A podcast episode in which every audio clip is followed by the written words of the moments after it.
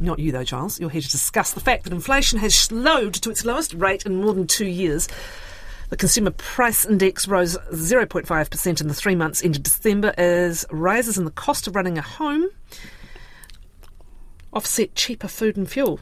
The annual rate fell to its lowest level since June 2021. That's 4.7%, down from 5.6%. It's still outside of the Reserve Bank's target range, but it's a hell of a lot better than it's been, and the numbers were largely in line with expectations. So, what's brought a reasonable quarterly fall? Uh, well, let's look at the quarter numbers. It's food. Um, we've got over all the storm damage and all those hassles uh, that forced up the price of uh, fruit and veg uh, and the like. So that actually uh, was down, food down 1.2% uh, for the quarter, fruit and veg in particular, but even groceries just a, a, shade lower, as w- was meat and poultry.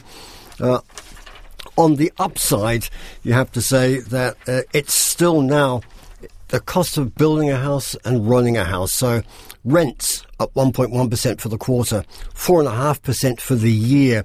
Construction just under 1% to build a new house. Um, that excludes uh, labour light. Your energy bill, your power bills up nearly 2% for the quarter.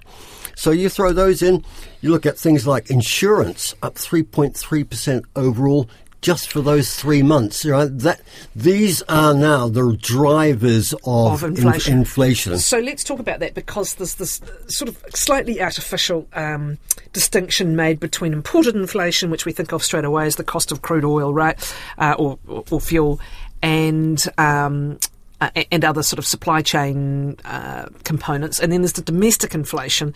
They're, they're a little muddied because they will impact the cost of your domestic goods, etc. It's, it's, it's not pure. I mean, yes, obviously, but you know, imported uh, issues you know, do have a part to play. Know, the currency is in there, for mm. instance, right? But but that you, said, but, it's the but, domestic but, stuff, broadly speaking, that's been so sticky. Oh yes, yeah. I mean, there's, there's no doubt about it. Just looking uh, for the quarter, uh, domestic, which is in the in the trade known as non-tradables, in other words, doesn't face competition.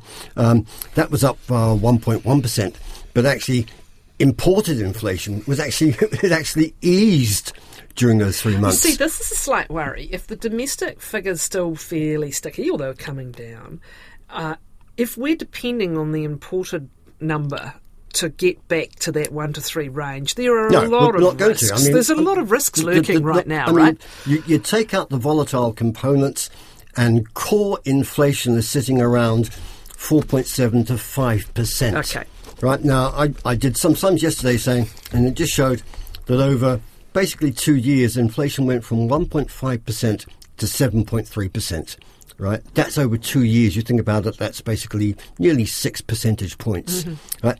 In the two years since that peak, right, inflation's only come down about two yeah, and a yeah. half percentage yeah. points. So it goes up quickly. It's much more difficult to bring it down. Right. And interest rates, the cash rate, doesn't influence in the end what your insurance company is going to charge you to insure your car. I mean, some of these things, some of these right. things are going to be built in, right? And local body rates, they're, Rate, not, they're rates, only heading in right, one direction. And rents, and which the like. then leads us to the next issue of the expectations around the Reserve Bank. Now, two things influence your bank interest rates. One is the cost of banks borrowing overseas, and that has come down. And there are some who argue they are doing very nicely, thank you, on the margins for that right now. And we should be seeing more uh, interest rates falling.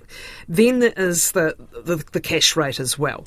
What, what's your take on what the banks will do in response to this, even ahead of the Reserve Bank? Well, the Reserve Bank can you know, expressed its its real annoyance and impatience in November at how slowly inflation was coming down. You remember Adrian Orr stood up and said, "Yeah, the risks are just as much that we'll actually raise the cash rate yeah, again as we will cut it." Right?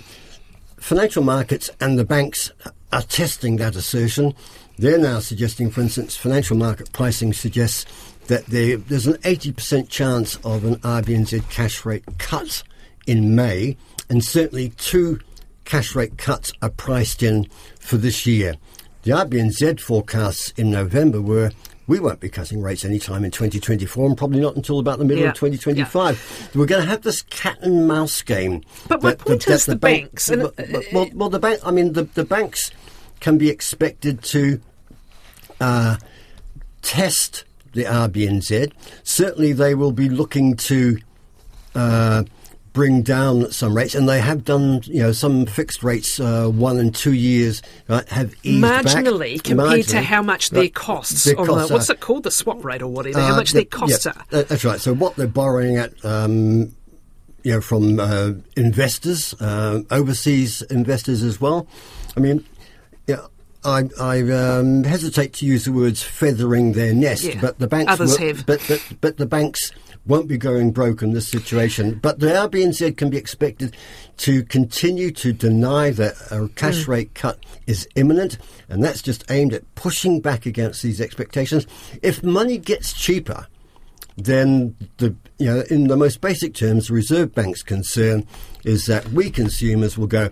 Gosh, it's cheaper to borrow now. Let's Yeah, go out and yeah, have a bit of a binge, look- and they- we don't, and, and they don't want that. They will take what, what was it? The famous least regrets approach, quite likely on the way down. I've heard Yeah, some right. some speculation about they'll keep talking tough till August and then maybe. But Yeah. look, long way to go between now and then.